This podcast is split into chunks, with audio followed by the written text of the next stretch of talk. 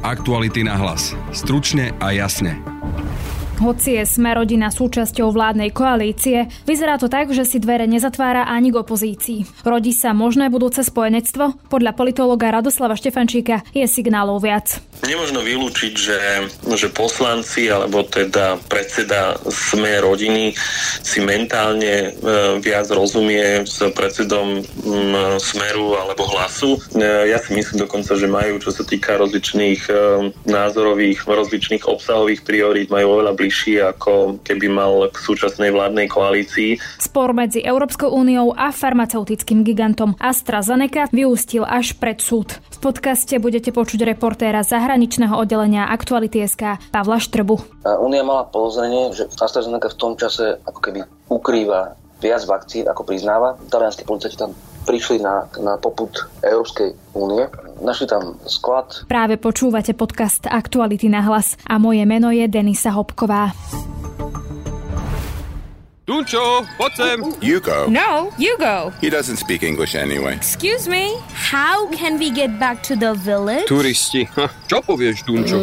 Kade ich pošleme? Tu na po ceste je to najkračšie, ale chodník cez les bude azda krajší. Sorry, sorry, I don't... Uh... Don't worry, I suggest you take this path and enjoy a little scenic detour through the woods. Keď s nami raz začnete hovoriť, len tak ľahko neprestanete. Zapíšte sa do našich online kurzov a učte sa nech ste kdekoľvek. The Bridge. Škola, kde sa angličtinu naučíte. Aktuality na hlas. Stručne a jasne. Parlament si tento týždeň za pomoci koaličnej Sme rodina a s piatimi poslancami Oľano spolu s opozíciou odhlasoval návrh poslanca a šéfa Smeru Roberta Fica. Podal som, a poviem to veľmi presne, na schôdzi Národnej rady procedurálny návrh, aby sa schôdza konala aj za prítomnosti bývalého riaditeľa Pčolinského, hovorím o Slovenskej informačnej službe. Potom tento pozmenujúci návrh, alebo tento procedurálny návrh, ktorý som predložil, prešiel. Prokurátor tomu ale napokon nevyhovel. Hoci je Sme rodina súčasťou vládnej koalície, Vyzerá to tak, že dvere si nezatvára ani ku konkurencii. Lebo som to tak cítil srdcom, pani redaktorka. Takto som hlasoval, lebo som tak hlasovať chcel. S opozíciou nemali od seba ďaleko napríklad ani pri zmene kolúznej väzby, hoci sa Kolár napokon dohodol s ministerkou spravodlivosti Máriou Kolikovou, či pri zvolaní mimoriadnej schôdze. Vidíme zárodky možnej budúcej koalície. O téme sa budem rozprávať s politologom Radoslavom Štefančíkom, ktorého mám aj teraz na linke. Dobrý deň, vitajte. Dobrý deň, prajem. Pán Štefančík, ako sa pozeráte na tento uplynulý týždeň a teda poviem, že na uplynulý týždeň v parlamente. Tam sa stalo toho pomerne dosť. Napríklad teda si schválili, že na schôdzu parlamentu predvolanie bývalého šéfa SIS Pčolinského, napokon to ale nebolo po tej právnej stránke možné, e, ale hlasovalo za to vlastne sme rodina, časť Oľano, s opozíciou so Smerom a hlasom.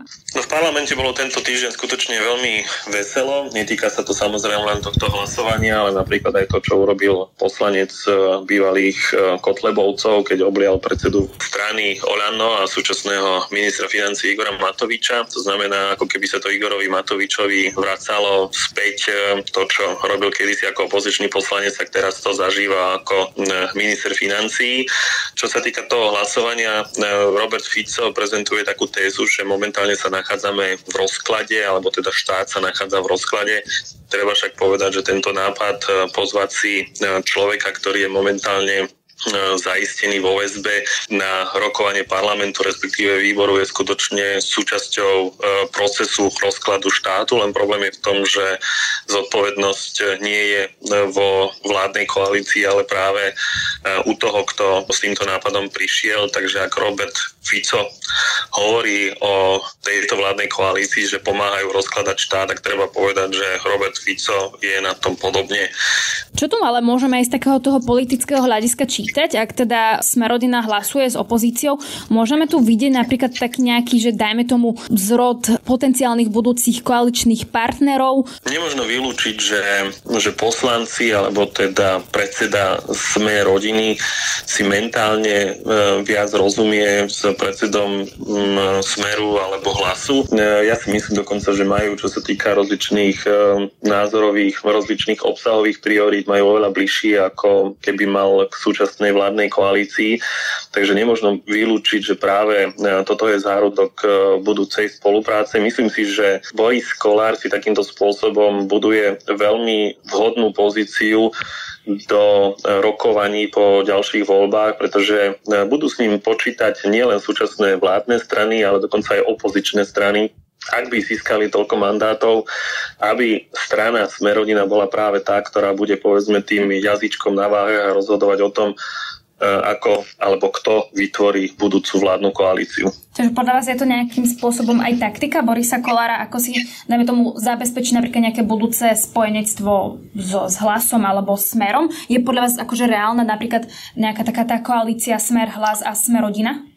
Ja si myslím, že je to vysoko pravdepodobná koalícia napriek tomu, že e, Petrovi Pelegrinimu sa do tejto vlády určite nebude chcieť, ale zase na druhej strane tak Pelegrini ako aj Fico vnímajú politiku veľmi pragmaticky a pokiaľ budú vidieť, že toto je jediná možnosť, e, ako vytvoriť vládu, tak sa určite dajú dokopy a potom samozrejme budú hľadať ďalšieho spojenca. A vzhľadom na to, že pravicoví extrémisti e, sú pred rozkladom, nemožno vylúčiť, že Marian Kotleba bude riadne odsúdený a po e, počas nasledujúcich volieb alebo po nasledujúcich voľbách, tak si viem predstaviť, že toho najbližšieho spojenca budú hľadať práve Borisovi Kolárovi a určite ho budú presviečať na ďalšiu spoluprácu.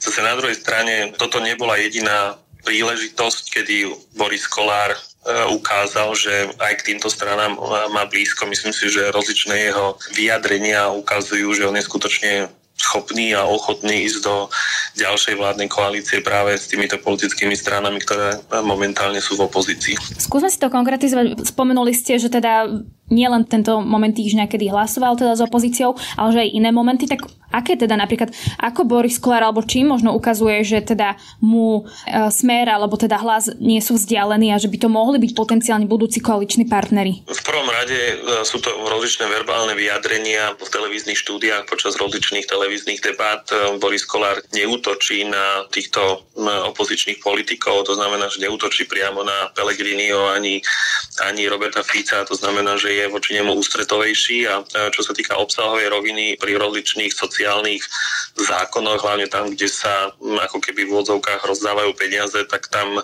nachádza porozumenie práve tak u Roberta Fica, ako aj u pána Pellegrini. Vy ste aj spomínali, že Sme rodina možno má bližšie ešte viac ku súčasným koaličným partnerom práve k teda e, Smeru a Hlasu.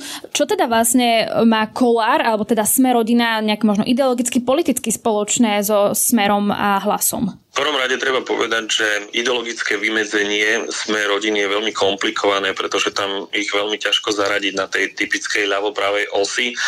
Zatiaľ čo hlas alebo smer po prípade kresťanských demokratov alebo napríklad SAS, tak všetky tieto strany vieme niekde zaradiť, ale práve pri strane smer rodina je to veľmi komplikované, pretože na jednej strane navonok, napríklad e, k medzinárodnej politike alebo teda k medzinárodným vzťahom majú veľmi blízko k európskym pravicovým populistom, dokonca až radikálnym alebo až extremistickým stranám, ako je FPV v Rakúsku alebo e, radikáli vo Francúzsku, e, tak k týmto stranám má blízko. Dokonca vieme, že Boris Kolár pred e, niekoľkými rokmi zorganizoval stretnutie práve týchto radikálnych strán v Bratislave.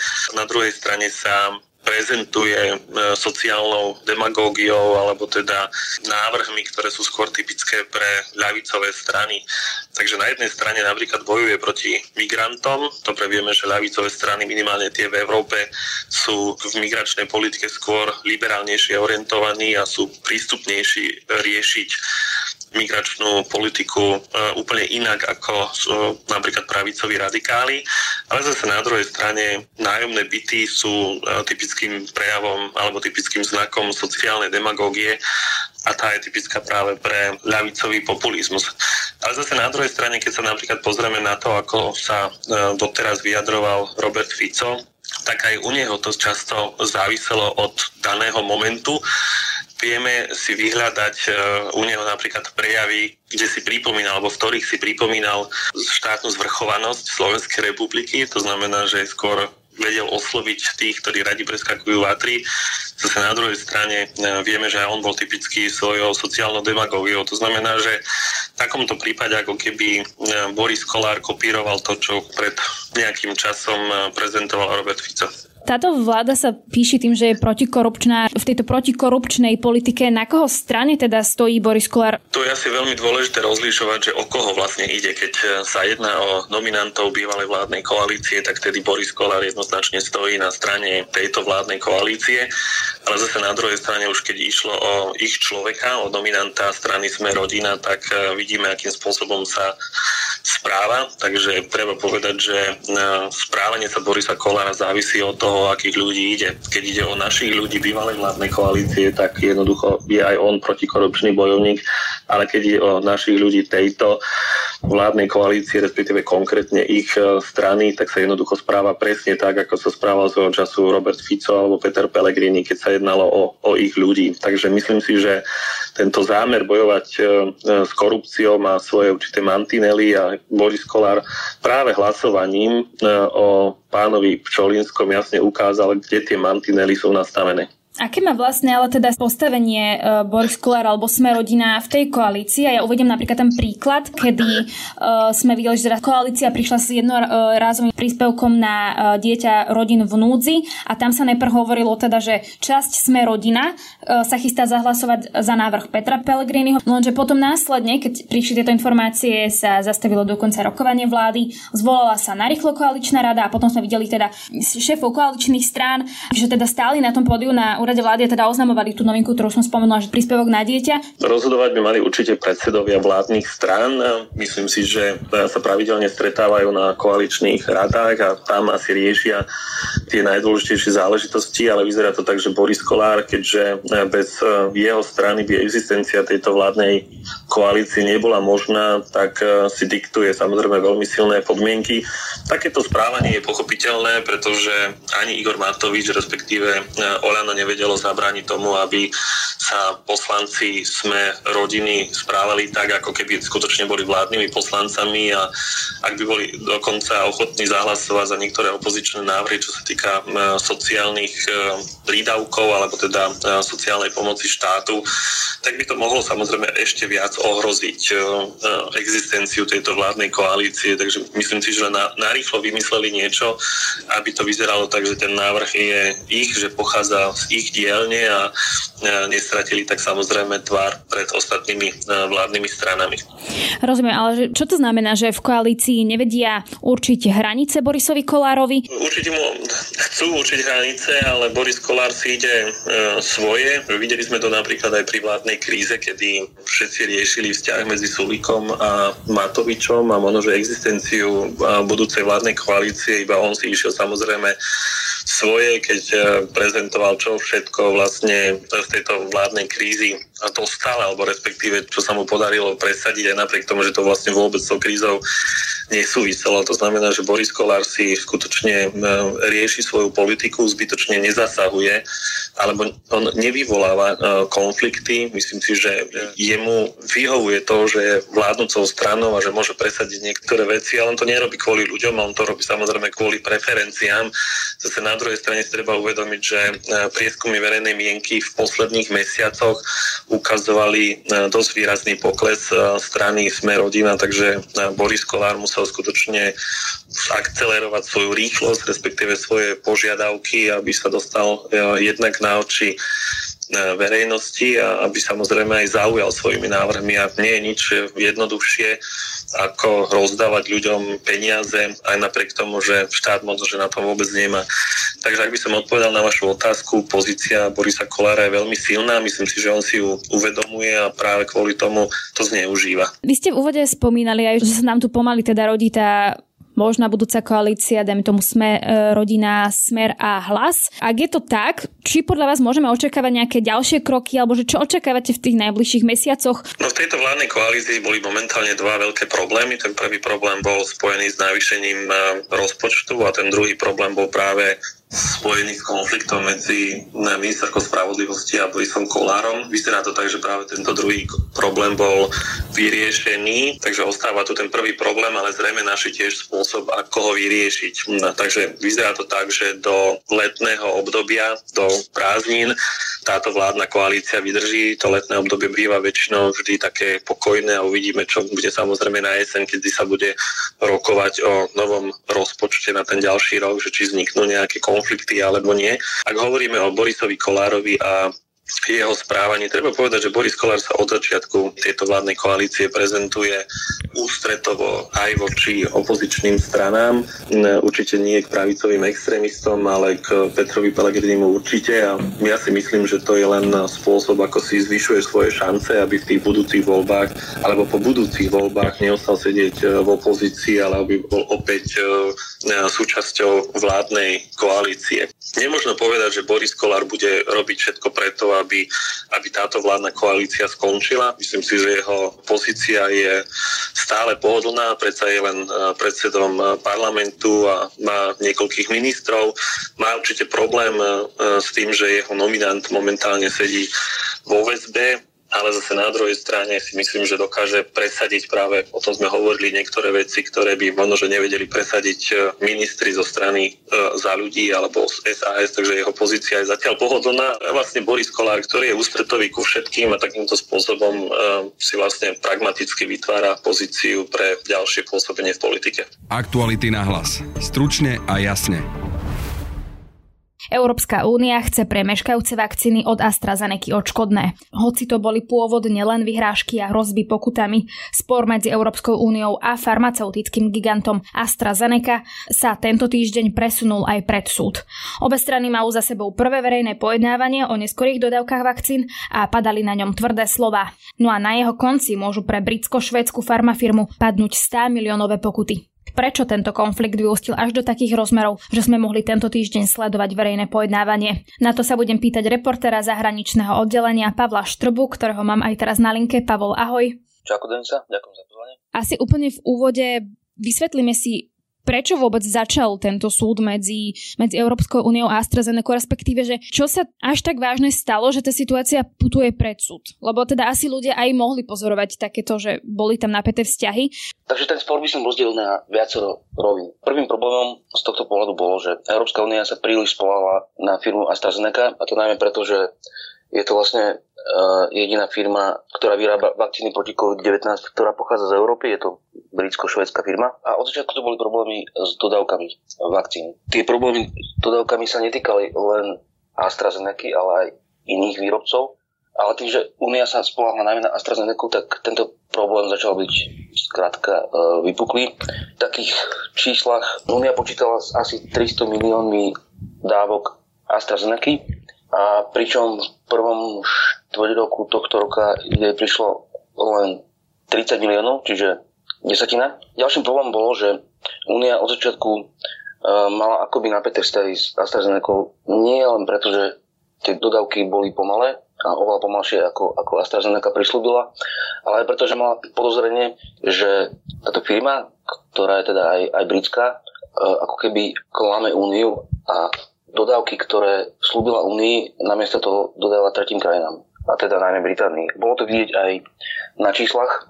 V čase, keď sme v prvom štvrť roku v Európskej únii mali zaočkovaných prvou dávkou asi desatinu populácie, tak Briti už mali tretinu a Briti sa takisto spoliehali na AstraZeneca. A dokonca britský premiér tak nepriamo priznal, že skrátka s AstraZeneca sa dohodli ako keby poza chrbát Európskej únie. Takže Európska únia teraz chce od AstraZeneca odškodné a to vo výške 10 eur za jednu omeškanú dávku.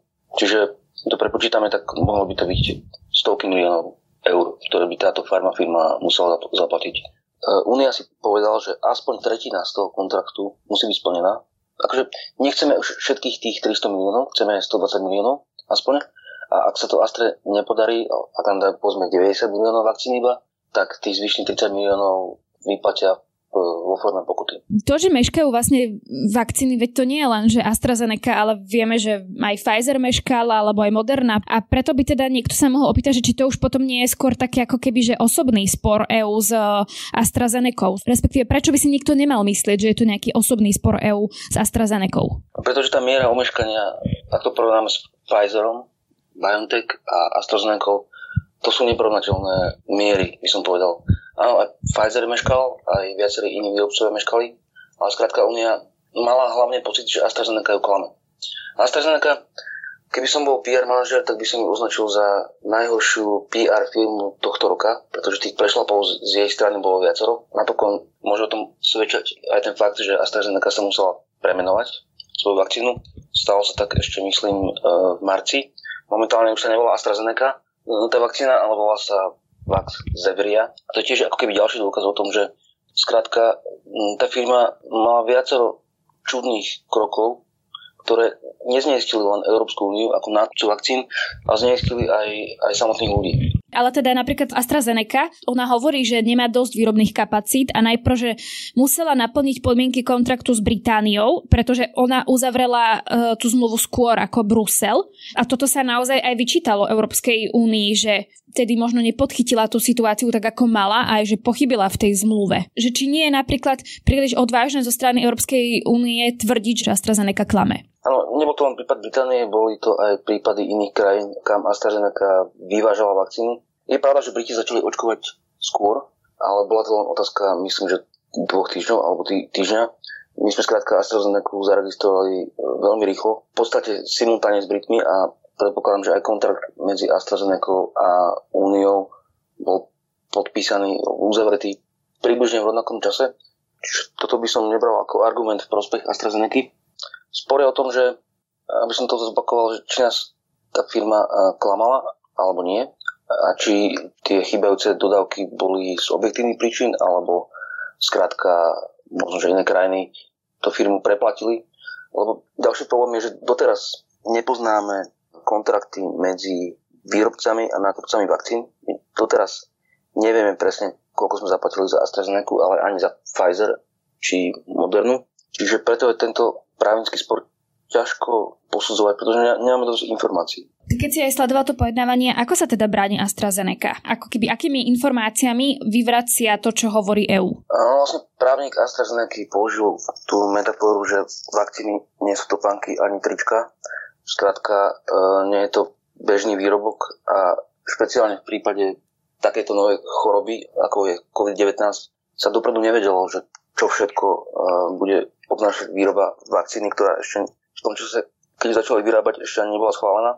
Čiže týmto sa bráni tá firma. Nebude to ale potom napríklad pre Astru likvidačné, ak by naozaj súd teda e, rozhodol, že teda, že klame a potom by teda museli platiť za každú jednu omeškanú dávku 10 eur. Ako si aj ty sám spomenul, že je to vlastne jediná ako keby európska výrobná firma, čo je tiež aký ten paradox, v podstate, že EU sa ako keby aj súdi s jedinou európskou firmou. Ne, neviem to úplne odhadnúť, pretože neviem, že aké sú výnosy a náklady tejto firmy, dokonca, že my nakoniec ani nepoznáme oficiálne cenu jednej vakcíny, keď hovorí sa o nejakých 5 eurách, 4 eurách. Ale ďalšia vec je, že desiatky iných krajín aj na iných kontinentoch majú stále nedostatok vakcín. Zoberme si, že v prípade Európskej únie máme zaočkovanosť aspoň prvou dávkou asi na úrovni 30% obyvateľstva, ale sú krajiny najmä v Ázii či v Latinskej Amerike, kde majú zaočkovaných stále len možno percento populácie. Čiže vakcín bude nedostatok, dopyt po nich bude stále obrovský a bude stále vyšší ako ponuka. Čiže tohto by som sa nebal. Skôr som sa bál, či tieto krajiny budú chcieť AstraZeneca po tých všetkých eh, prešlapoch a aj potom, ako sa ukázalo, že môže mať síce zriedkavé, ale veľmi vážne vedľajšie účinky. No a to je ten ďalší paradox, že Únia sa síce teda súdi s AstraZeneca, chce, aby jej urychlene dodala tie slúbené vakcíny, alebo teda zaplatila pokutu, ale na druhej strane vieme, že viacero krajín EÚ sa AstraZeneca nechce očkovať. Čiže ak by aj dodali EÚ tie chybajúce vakcíny, alebo by platili tie pokuty, tak čo vlastne z toho v konečnom dôsledku EÚ bude mať, ak napríklad viaceré členské krajiny o tú AstraZeneca záujem nebudú už mať a nebudú nakupovať? Áno, viacero krajín už pozastavilo e, očkovanie AstraZeneca. V prvom rade to nie sú všetky krajiny Európskej únie a v druhom rade e, viacerí e, ľudia, ktorí dostali prvú dávku AstraZeneca, čakajú stále na druhú dávku. A to je prípad aj viacerých Slovákov. Slovensko síce tiež pozastavilo príjmanie nových očkovaných ľudí, ktorí by dostali AstraZeneca, ale stále tu máme tiež ľudí, ktorí čakajú na druhú dávku. A stále nie je jasné, či možno kombinovať rôzne druhy vakcín, teda že prvú dávku by ste dostali AstraZeneca a druhú napríklad Pfizer. Na tomto nie je stále vedecká zhoda. Čiže ono to vlastne by vyzeralo tak, že AstraZeneca by musela dodať aspoň časť z toho, čo prislúbila. ale zároveň sa, myslím, že to šéfka Európskej komisie Ursula von der Leyen to aj priznala, nepočíta sa, že by sme s AstraZeneca podpísali nový kontrakt o nových dodávkach. Čiže doočkovali by sme tých ľudí, ktorí ešte potrebujú tú druhú dávku.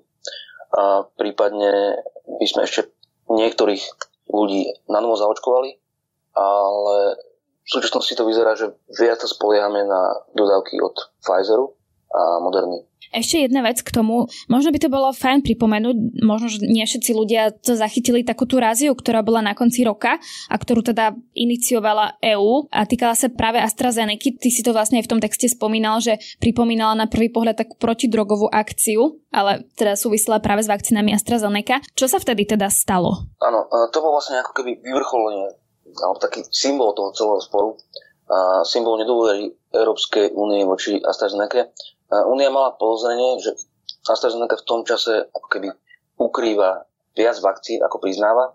A to mal byť aj prípad tej razie v Taliansku na okraji Ríma. To sa nakoniec nepotvrdilo. Talianskí policajti tam prišli na, na poput Európskej únie. Našli tam sklad, kde sa uskutočnila finálna výroba tých vakcín, ale tie vakcíny mali putovať e, do Holandska, čiže nie mimo únie. Čiže to sa nepotvrdilo, ale teraz je to ako keby taký symbol uh, sporu medzi Úniou a touto firmou. Možno by niekto potom zase argumentoval, už keď toto spomína, že napríklad toto sa teda nepotvrdilo, hoci EÚ teda vyvinula takú akciu, že teda tam naozaj prišli policajti a skontrolovali to, že naozaj, že či to nie je naozaj fakt, že je to zopakujem osobná vec, keď teda EÚ ako keby chce, e, aby európska výrobná firma zaplatila peniaze alebo teda dodala vakcíny, ktoré už ale v budúcnosti aj tak nebude chcieť a aj ohľadom na to, že napríklad tá Británia je v tom očkovaní pred Európskou úniou a že či to ako keby nie ako keby aj dokazovanie si toho, že urobíme niečo voči AstraZeneca, pretože práve Európska únia bola na začiatku kritizovaná aj za tú zmluvu, že to vlastne teda, keď to tak viem, že pokašľala. Akože určite má ten spor aj politický rozmer a to, na čo narážaš, teda ak som to správne pochopil, môže byť to, že Únia sa chce akoby vyviniť um, z toho, že očkovali sme pomalšie ako iné vyspelé krajiny, pomalšie ako USA, ako Izrael, ako Británia a hádžeme vinu na AstraZeneca. Ale keby sme si to zobrali ako bežný obchodný spor a by som sa vrátil k tej metafore s výrobcami topánok a tričiek, predstav si, že si objednáš proste 300 miliónov topánok a dojde ti 30 miliónov, tak v tom prípade buď chceš, aby ti dodali ten zvyšok, alebo aby tá firma zaplatila pokutu. Čiže je to v podstate jednoduché. No a to je z dnešného podcastu všetko, ale ak by ste si chceli vypočuť viac našich podcastov, nájdete ich na webe Aktuality.sk a v podcastových aplikáciách. Na dnešnom podcaste spolupracovali Matej Ohrablo a Pavol Štrba. Pekný zvyšok dňa a tiež pekný víkend želá Denisa Hopková. Aktuality na hlas. Stručne a jasne.